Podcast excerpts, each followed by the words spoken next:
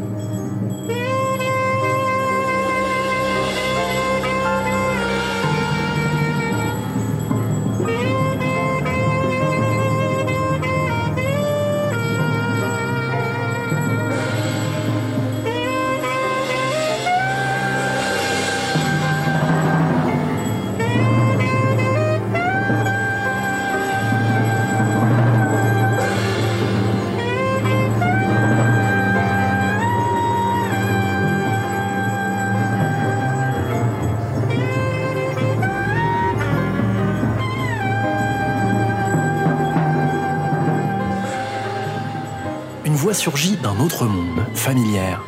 Un concert inédit, une bande retrouvée, une date, le 2 octobre 1965. Une ville, Seattle, sur la côte ouest des États-Unis. Un son, celui de John Coltrane.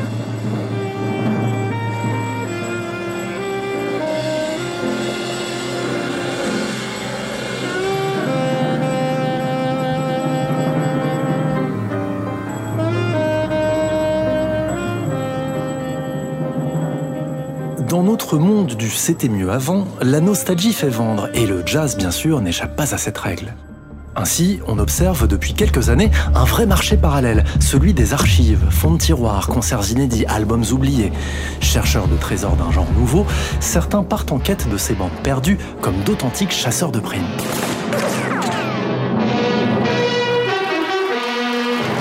Coltrane, bien sûr, est l'une de leurs cibles privilégiées.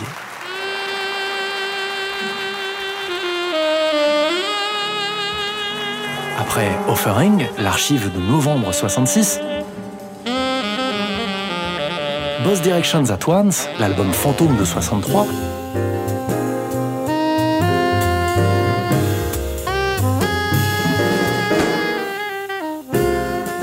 et Blue World, la bande originale d'un obscur film canadien, La société prend de grands airs démocratiques, mais continue le chacun pour soi.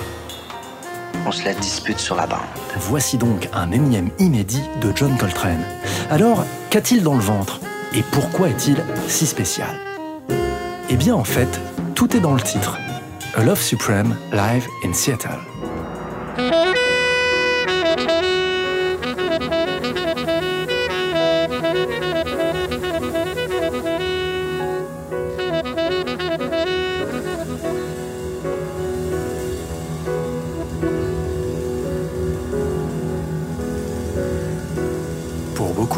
Love Supreme est le magnum opus de John Coltrane. Une suite en quatre mouvements, enregistrée en décembre 64, sorte de longue prière, un trip d'une intensité rare.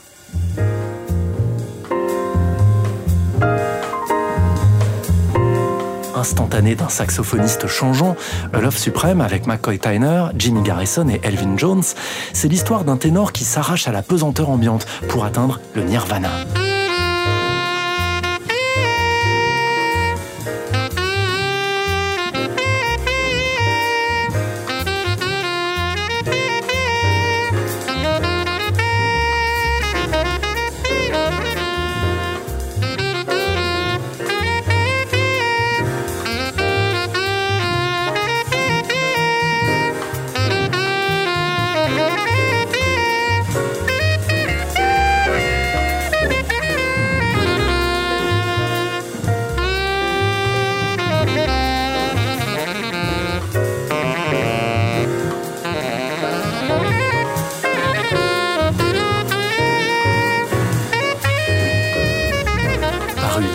Début 65, la suite provoque l'émoi de milliers d'adeptes.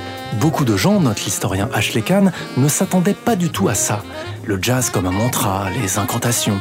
Et en même temps, le disque colle à son époque. Train vaut bien une messe, écrit alors Alain Gerbert dans Jazz Magazine, saluant, il a le nez creux, l'un des plus beaux micro-sillons que le jazz nous ait offert. Alors, on guette les apparitions de Coltrane. Quand va-t-il offrir au public? A Love Supreme On se le demande. Eh bien, le miracle se produira en France, au Festival d'Antibes, le 26 juillet 65. Place à quatre musiciens qui sont parmi les plus importants du monde contemporain dans le domaine du jazz. À la batterie, Elvin Jones.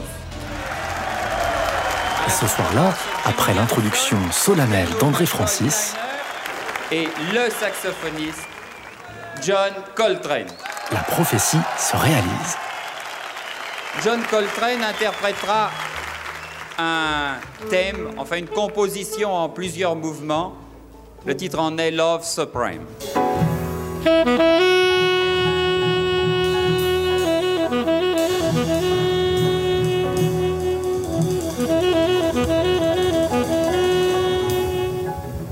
Avez-vous noté l'absence d'applaudissements ou même de clameurs alors qu'André Francis annonce A Love Supreme?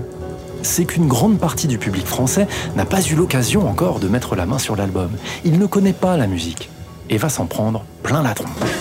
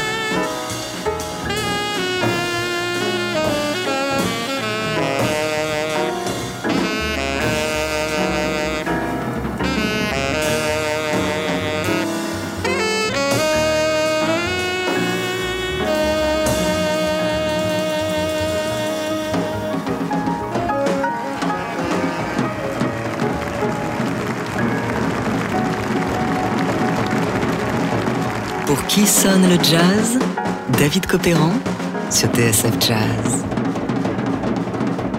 Alain Gerbert à propos du concert d'Antibes. Ce fut une messe très noire, avec Elvin, l'enfant de cœur démon, qui agitait les cymbales de l'apocalypse. Les quatre cavaliers dans la nuit chaude, à cheval sur le tonnerre, traînent mêlés à son instrument et la mère, par derrière, impuissante, oubliée et perdue dans la transe et le suprême amour du jazz. Nous fûmes engloutis.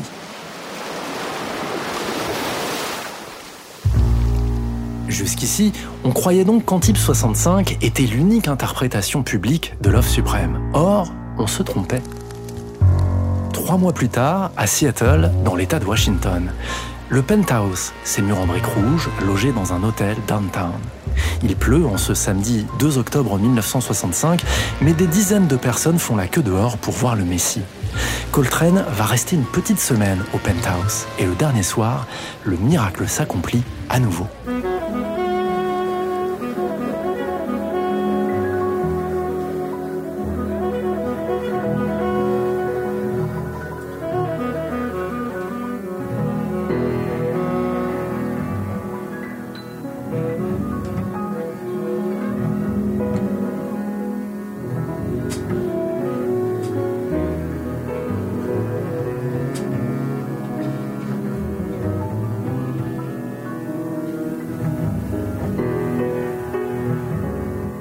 Cette fois, la donne a un peu changé.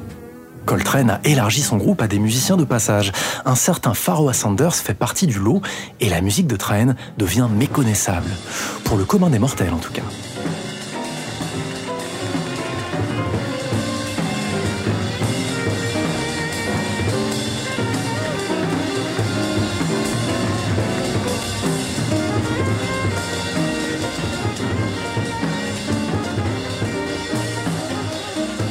Comme à Antibes, les 300 personnes qui garnissent le club ne sont pas prêtes à recevoir de telles secousses.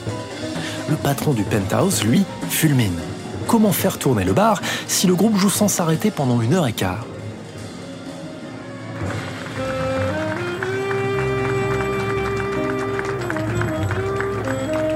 Pourtant, l'heure est bien à la communion, selon un musicien présent dans la salle. Et dans la transe ou l'interrogation générale, personne ne remarque les deux micros suspendus au plafond du penthouse. C'est un ami de Coltrane qui enregistre le show sur son magnétophone. Cette bande, que l'homme va conserver jalousement jusqu'à sa mort comme une relique, a été retrouvée il y a au moins trois ans par l'un de ces chasseurs de trésors dont je vous parlais tout à l'heure, au terme d'un scénario digne d'un film d'espionnage.